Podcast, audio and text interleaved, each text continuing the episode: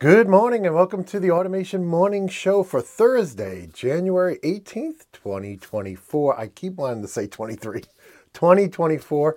My name is Shawn Tierney from Insights in Automation, and this is a show where I cover what's new and happening in industrial automation. Got into the studio a little late this morning, so let me go over to the uh, studio board here and make sure everything's working. It looks like the mic is a little low. There's um, I'm fighting this new uh, software. It keeps wanting to take control of the volume levels and uh, reduce them. And so I hope your day is off to a great start. I'm just trying to center myself here in the camera. Got so much going on, but uh, today we want to get into the news.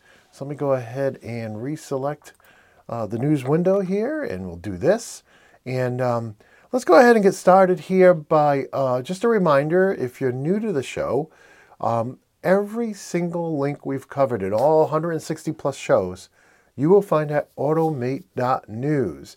That is our news aggregate website for industrial automation, and they're also filterable, filterable by the type of news and um, the vendor. So you can see them all here. You can even see the counts there.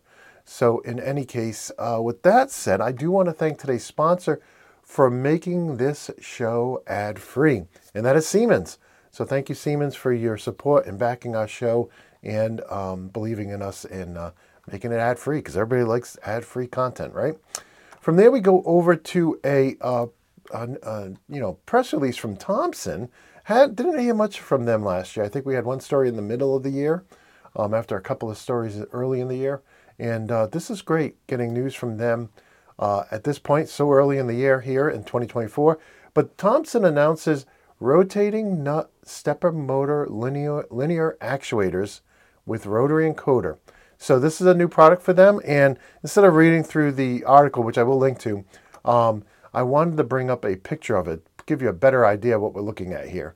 So you can see what they look like there. So congratulations, Thomson, on the product release. Love to have you guys on the show to talk about it. With that, we go over to Leviton. I thought this was interesting.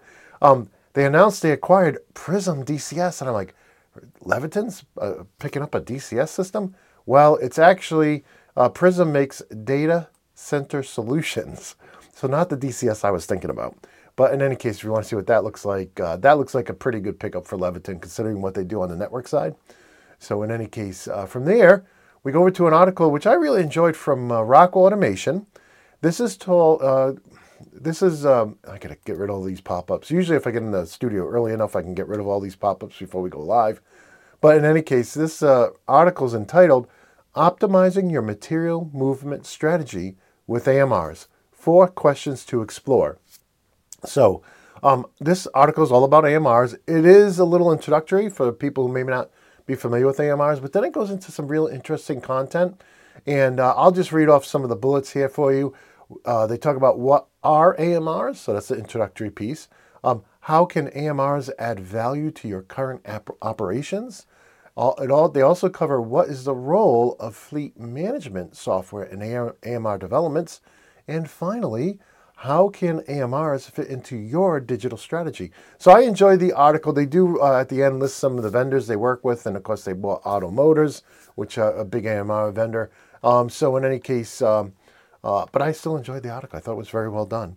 Uh, another good article that we're going to cover this morning is Digitization Strategy Finding a Path Forward After Setbacks. And so these are the seven lessons on avoiding digitization project pitfalls. I thought I had already covered this, but I went over to Automate.news. I didn't see the link there. So, um, in any case, uh, I'll just read the bullets again.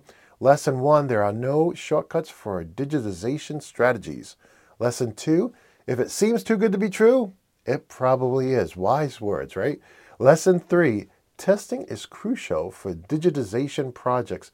Yes, yes, test and test and test again. Lesson four, choose long term benefits over short term gains. Lesson five, you get out of it what you put into it, right?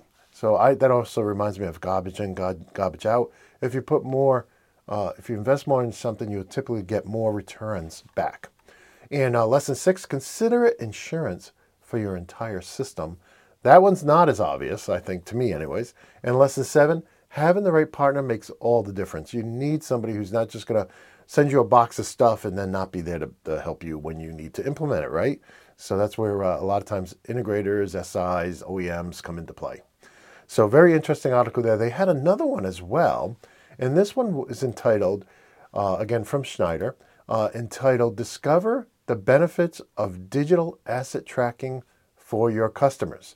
And uh, I enjoyed this. I'll just read some of the highlights again. Toss the papers and deliver the switchboard digitally.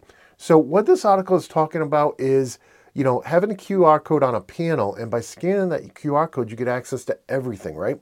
everything that the panel builder needed to build the panel, everything that the uh, the PLC programmer needed to program the programmable controller, everything that the HMI did the HMI. How many times have people contacted me saying, "Hey, I don't have the APA file for my PanelView Plus. What do I do with this MER file?" You know, so th- I, I love this idea. We've um, we've had articles like this uh, before from Stahl, and you know, it, it's like making this uh, not a digital wallet, but a digital folder for everything that goes into the construction of a project. And I know a lot of OEMs already do this because it's the only way to maintain, you know, maintain sanity. And integrators do this too, because you know you have some guy running a project, a lot of moving pieces. He needs to keep everything organized to be again to be able to be efficient at his job. But um, taking this to the next level, having something you can deploy with a panel full of all kinds of stuff and have all that information. A lot of times you can get your distributors or resellers to help you with that. As you order stuff, they can send you links to everything related to that and you know onward down the chain. So I really enjoyed this article, um, and uh, you may want to check it out. They had some great graphics in here as well. From there, we go over to PTC, and they had a couple interesting articles. Um, what is digital transformation and seven key principles of it? And um, I thought this was a good job. I love the way they laid, laid it up and go into it. And let me let me cover. Now I don't I don't necessarily agree with their seven principles as being the most important principles, but I still thought it was interesting, so I wanted to share it with you. So, number one, align the, the why of digital transformation. So, this is important in any project. You got to know your why, right? Number two, prepare for culture change. I don't know if I, I'm, I'm with that one. Number three, start small but strategic, right? Remember, we talked about, I think it was last week, proof of concept, but also proof of value, right? Yeah, you may be able to technically get it to work, but what kind of value is this adding to your to your customer base? Um, number four, map out technology implementation. Very important to have a map of how the technology is going to be implemented, so you know that everything's going to connect seamlessly. Number five, seek out partners and expertise. Number six, gather feedback and refine as needed. So continuous improvement, right? Taking um, taking feedback and constantly trying to continuously improve your systems, your projects, your plant floors, your processes, right? Always important in every industry, you know. And number seven, scale and transform. You know, if it works in one area, maybe it'll work in another area. Maybe you can scale it up. Maybe changes will be needed to deploy this in different areas. But the fact of the matter is, here in the 21st century, we shouldn't be doing things like the 50s and 60s and 70s, right?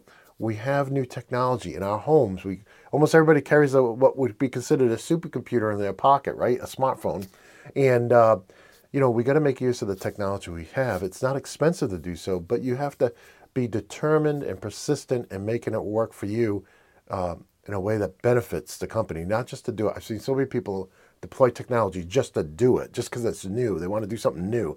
Well, that's that's great in our homes. Maybe we want to buy a new stereo or TV or you know gadget that's great. Buying it just for the sake of buying it. I've done that myself plenty of times. Um, but in any case when it comes to the company right you know every time i buy something here for insights and automation i don't use it i kind of cringe. I'm like bad investment sean. So in any case i really enjoyed this article and i wanted to share that with you. And they had another one implementing zero trust to iot solutions. So we've talked about zero trust a lot. Basically you don't let any, anything on the network talk to anything else that's not authenticated, that's not permitted. So you may have a PLC that needs to talk to an IO rack via, you know, let's say Ethernet IP or Profinet. So you would allow that, but maybe you wouldn't allow FTP over that same uh, connection. Maybe there's no reason to talk to the to the uh, IO rack via FTP. Maybe there's no reason to ping it, right? So denial of service attacks, you know, you can use a lot of these other protocols or, or um, uh, messages to to try to cause issues with your systems. And maybe you have a, a, a SCADA PC that needs to talk, mm-hmm. um, maybe just OPC to a device in the field. Well, why would you allow all of the pipes to be open in case that SCADA PC got hacked? You know, it still only has the ability to maybe read from the controller. So, or read and write to the uh, certain controllers, maybe not every controller. So I enjoyed this. They look at it from a different perspective in this article, which I also enjoyed because I'm like, ah, I don't know if I buy that. And it kind of got me thinking about the different ways you could look at zero trust. From there, we go over to an article from Aveva Building Scalable, Reliable, and Resilient Cloud Applications. They talk about their cloud applications and they talk about Microsoft Azure in this article, and I thought was very interesting. Of course, everything you would expect from you know a server provider. They have backups, they have redundancies, they have servers in different locations, and so on. But in any case, so I enjoyed this article. They don't really talk specifically about you know we've talked about they've had updates on their products before. This is kind of more of a high level look at you know how to design a, a system so it's reliable. You know a cloud, a cloud application so it's reliable, and I enjoyed it. I think you guys might too. From there, we go over to WWT. And the reason I'm sharing this with you is because on Monday, I believe Monday, we'll, I'll be releasing a short version of my trends in industrial automation. So I had a vendor approach me and said, hey, we love your long format, you know, 40 minute trends in industrial automation, uh, you know, that you, you know, video that you did for Siemens. We need something shorter for a meeting that's coming up. And so I, I spent uh, good most of Saturday working on this and um, created a video that was kind of like a uh, two minute edition of that, right? And just covering my top, top seven trend, product trends. I ended up having to just do product trends uh, in, in industrial automation. I released that as an episode of the Automation Minute, I believe on Monday, this coming Monday. So in any case, unless the, the sponsor asks me to move it out. But in any case, um, I think uh, I think uh, this was interesting. This article from WWT Worldwide Technology because it's talking about the top six trends in manufacturing for 2024, and I, I, because they come from an IT type of background, I thought it was interesting to contrast these, which is what I thought. So I'll just uh, give you the bullets here. Um, the six top trends shaping the future of manufacturing. Number one, IT and OT convergence. That one I don't see a lot, just from my standpoint. Maybe some of you in the plants, maybe the lack of uh, being able to get, uh, you know, uh, network savvy people, and you're seeing, maybe you're seeing that more than I am. But I think, uh, you know, in many large facilities, you'll have, you know, OT specific people with an IT background that are dedicated just to the OT network, right? Uh, number two, operational technology, cybersecurity. I do agree with this one. This is one of my top ones as well. Cybersecurity is becoming more and more important as we see what's happened to some very large and public instances of cybersecurity uh, failing, where, where hackers have got in and either shut down pipelines for fuel or or uh, you know changed the chlorine levels in water to dangerous levels and so on.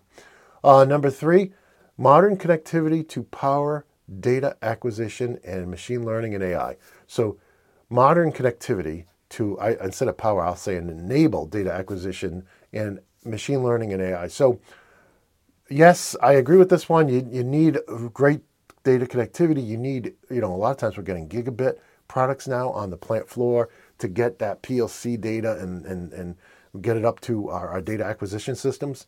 And machine learning, um, I would say not so much machine learning, but AI as far as analytics and condition monitoring and predictive maintenance, right? To me, I, I like machine learning when we take it and we, we, we create these new algorithms that we can then put into smart cameras and code readers just to make them easier to set up and um, less expensive and, and smarter, right? So in any case, trend number four, industrial data operations. Okay, so I don't know if this would have made the top of my it didn't make the top of my list, let's be honest. But it is important. Data ops for industrial side, for OT side, I think it's becoming more and more uh, important. Not only data ops, but system ops, you know, maintaining your code, you know, storing it in, uh, in, uh, in a, a, tra- a system that can track the changes and report on them and so on. So I think operations need to, in, on the industrial side, you know, need to catch up to the IT side and become uh, more, especially again with with the reduction of the availability of people, with so many people retiring, um, this becomes very important that we have all our files and all our backups. Number five, edge to cloud and everything in between. And number six, I won't comment on all these. Application rationalization and modernization. That's always a good one. Uh, from there, we go over to our featured product today because Siemens is our sponsor. We are going to feature the uh, our S7 PLC Level 1 course over at theautomationschool.com.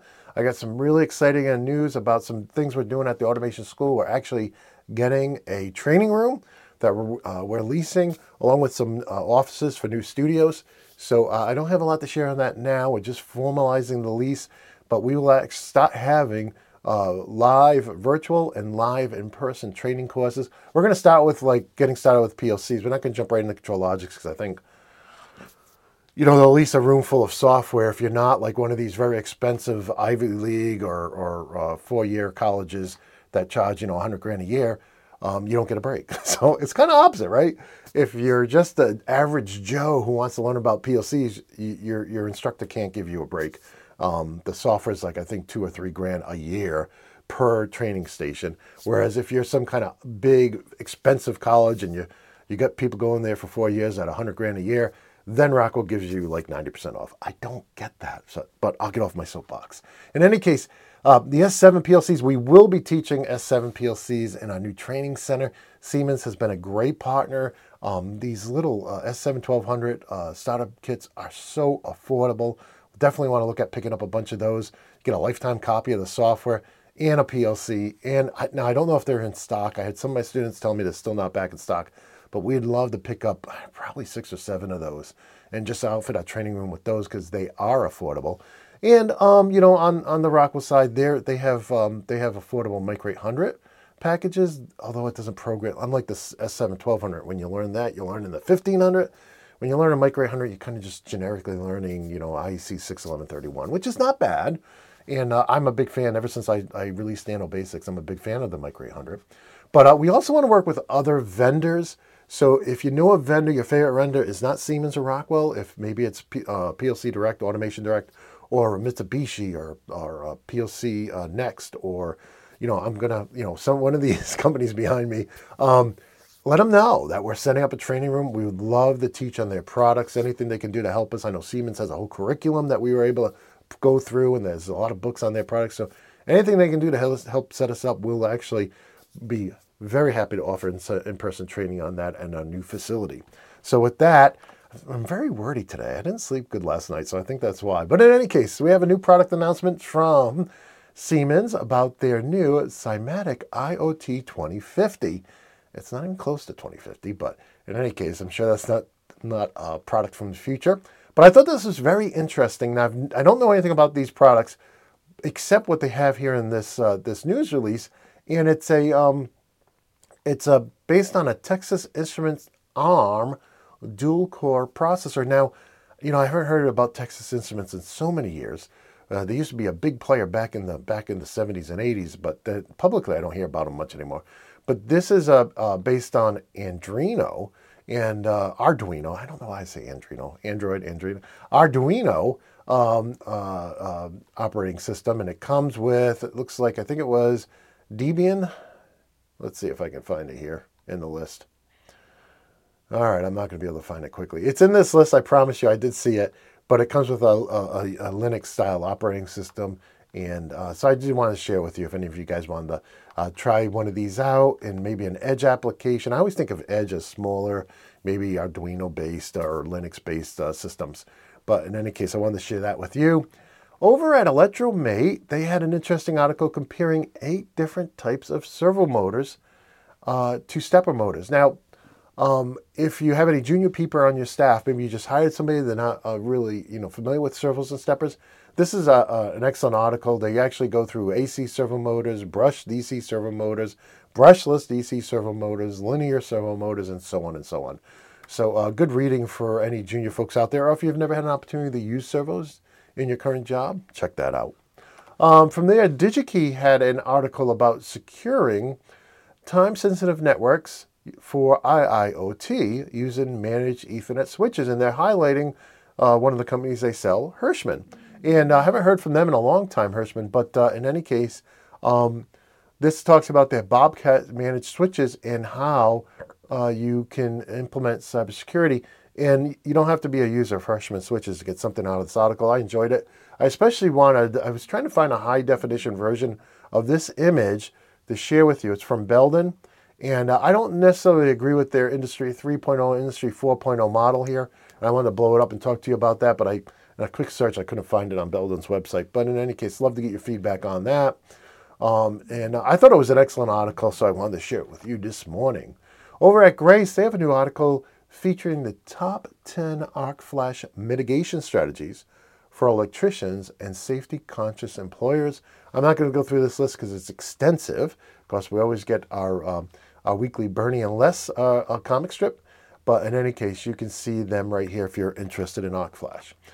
From there, we head over to Opto 22, and they have an article which I and I talked to Dan just seems like a few weeks ago over at Opto 22 about getting them on the show, and um, this is about building and previewing your automation system with groov configurators. And uh, as I was reading through this, um, this is like if you're with Rockwell, this would be similar to IAB, or Siemens has a similar uh, system selection tool. Um, but in any case, this not only lets you select the groov, uh, the groov um, um, Epic uh, controllers. It also does groov Remote I/O, and I think he said it does the old Snap PAC as well. So if you're using Opto 22, you may want to check this out and check on check out this online configurator. I know the the ones from uh, Rockwell and Siemens are pretty awesome and very helpful. From there, we go over the Softing, and they have just extended their edgeConnector software, which we have covered in the past, to support ARM 32-bit So they, they recently added 64-bit uh, support. Now they added 32-bit support. So this is great for those small edge devices like little uh, Linux devices and so on. I won't go into details, but if you're interested, check that out. Automation Direct also had seven new products on their what new page? What's new page? Uh, new to EtherCAT, PLC modules, and servo systems. So Ethernet, EtherCAT is after Profinet and, and Ethernet IP. Ethernet, I think EtherCAT comes in third um, as far as uh, the most used uh, networks out there. Of course, big with Beckhoff and other uh, uh, smaller vendors outside of Rockwell and Siemens. They also had information about some new Endress Hauser uh, pressure transmitters. And there was one more thing here new uh, Lutz DIN rail mounted switching power supplies.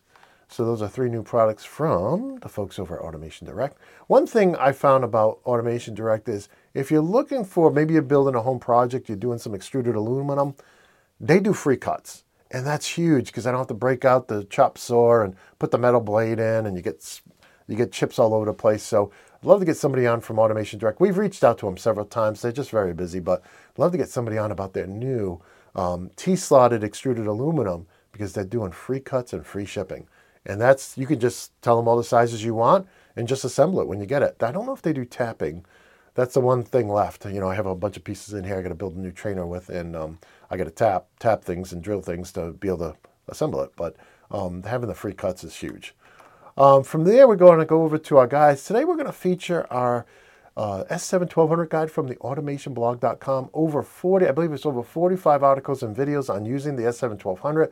A lot of beginner videos, so if you're brand new, we had some uh, freelance writers write us some more advanced uh, articles too.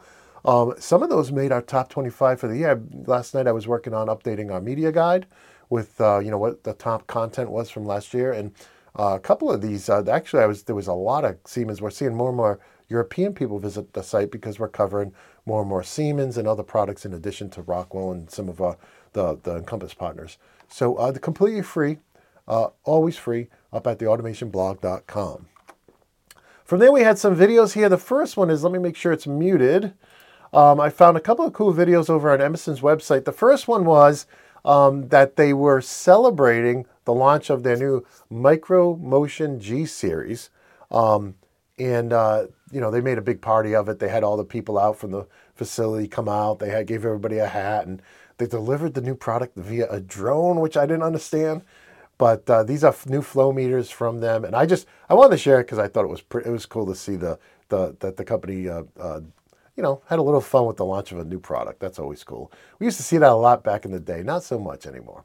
Um, in any case, let's see what else. What was the other one? Oh, the other one was a how-to this is a how to configure the Rosemount 3490 controller.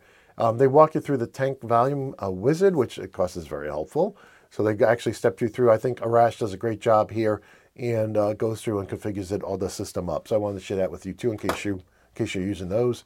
Um, from there, let me go back and pause the video here. And uh, from there, we go over to our latest video from the automationblog.com And this is where I sit down with Craig Nelson from Siemens to learn all about their S200 and S210 servo drives. Now, I edited this, when did I edit this? Um, Tuesday morning. And I really enjoyed it. Um, he does a great job of giving you, no, he doesn't go down into all the different parameters and everything, but giving you an overview of where you would use the S200 and S210.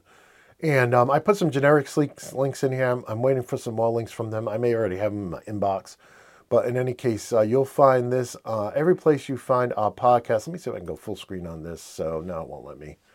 Um, but uh, in any case, you'll find it on Apple, on Google, on Spotify, iHeartRadio, TuneIn, Amazon, Podcasts Index, I believe, Podchaser, YouTube, Rumble, and right here on the Automation blog. And you can also get it via RSS. It's available with audio and video.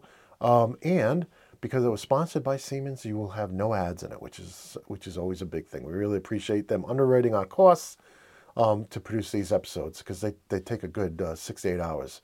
Um, this is podcast 188 for those uh, listening and you want to know what number it is. From there, uh, we for downloads, Mettler Toledo has a great new ebook on their IND 360. We've had them on the podcast to, to talk about that. Really cool new product from Mettler Toledo. This is entitled uh, The Smartest Way to Integrate Weighing. And uh, if you haven't seen that episode, this thing, if you're doing any type of weighing, right, automated weighing for your control system, you got to check out this IND 360. It is super cool. And uh, with that, um, as far as events coming up, Horner Automation has a new event coming up on January 23rd. They do one every week. We try to announce them a week ahead of time. Um, this one's in five days. I just had one yesterday. Every one of their episodes too. I love this. They have on a on um because they do it every week. They have them all listed on their website. You can see every previous one. Now this one I think is interesting. I think the last couple were like a reflection of 23, what's coming in 24. This one's actually about string handling and structured text. Now, if you missed our uh, podcast with Horner Automation, they do they support IC 61131 dash three, right? Those standard languages, right? And so you even if you're not using their uh, their OCS system, you still would probably get something out of this. Um, someday I'll have time to watch these things because I love watching these kind of techie things. But in any case, uh, string handling and structured text, anything you learn there will probably be uh, transposable or usable in, a, in another uh, controller system. From there, we go to the firmware updates. We have uh, version 1.2 of the SCALANCE firmware for the XD300, XC300, and 400, and XR 500.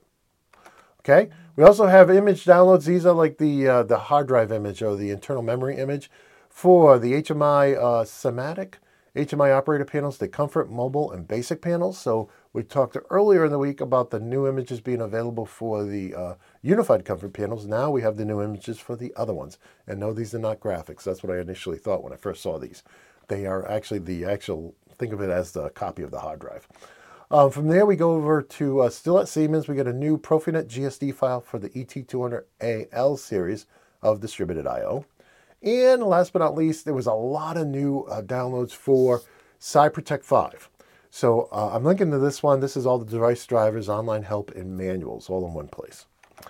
With that, we go to Rockwell, and we've talked about they've been releasing updates to these uh, these um, call them instructions here but also to their uh, device libraries where they give you add-on instructions and faceplates to make your development a breeze, right? And so this one though is specifically on Plant PAX, right?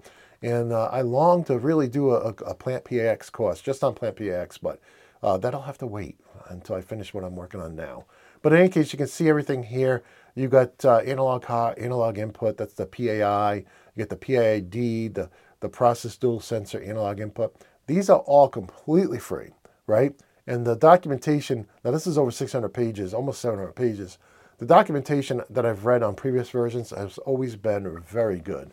So if you're interested in plant, PlantPAx or you're using PlantPAx, um, you may want to check out this uh, this latest man, 600 plus page manual on their in process control instructions. Okay, uh, from there we have a new uh, document on the Square D Surge Logic uh, surge protection devices, and from Rosemount, uh, we have the 625AR fixed gas detector. We have a data sheet and, oh, it's out of order. We also have a safety manual. But let me come to this one. This is the Bettis um, pneumatic actuator product data sheet. And then uh, here we can see the uh, manual for the Rosemount 625 AR, IR, and um, the safety manual for the 625 IR.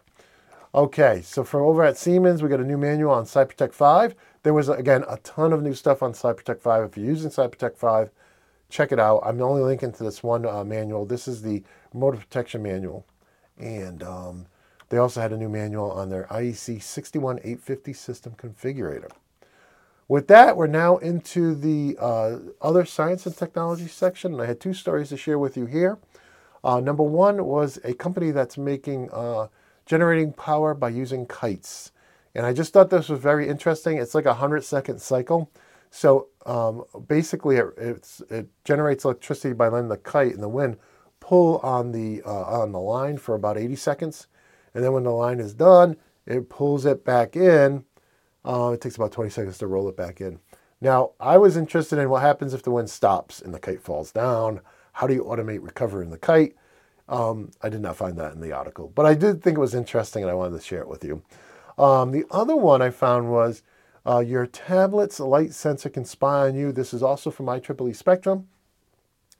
Some pretty ingenious people found a way to change what is being displayed on your screen in order to get the, the single pixel light sensor to develop an image of what it's seeing. And um, right now, they really can just make out, you know, hands and what you're looking at. So they can pretty much tell by what's up on your screen. If you're browsing the web, they can pretty much tell which website you're browsing. And so this is a little scary, but um, in any case, uh, probably not the simplest. If your light sensor is not blocked, then your camera's probably not blocked, right? But in any case, I thought it was an interesting read and just keeping us all um, on our toes when it comes to cybersecurity and cyber spying. And with that, I want to thank Siemens for sponsoring today's show. I also want to thank everybody who signed up over at uh, automation.locals.com and joined our community. Um, we had uh, the last question that came in was on the panel bill of 1200. I think I believe I covered that on Tuesday. So again, automation.locals.com is our community. Um, also, if you have any comments on what we covered today, feel free to submit them using our talkback or feedback link. Um, and I do want to thank everybody who picked up copies of our ebooks, our video collections, our coffee cups, our, our t-shirts. Every penny goes right back into, every penny of profit goes right back into our show and site. And with that, if you're new to the show, you may not know, and I mentioned this at the beginning of the show, you may not know that every single link we've covered in all 160 plus shows, you'll find at automate.news. No www, no .com, it's automate news, and you'll see them all there listed in the order in which they recovered them on the show. And with that, that brings us to the end of the show. Went five minutes over. My apologies, but I hope you all are having a great day. I hope the audio and video all worked correctly. I'm kind of rushing this morning, but in any case, um, I want to wish you all an awesome day, and I want to encourage you, no matter what happens, stay courageous, stay fearless, and until next time, my friends, peace.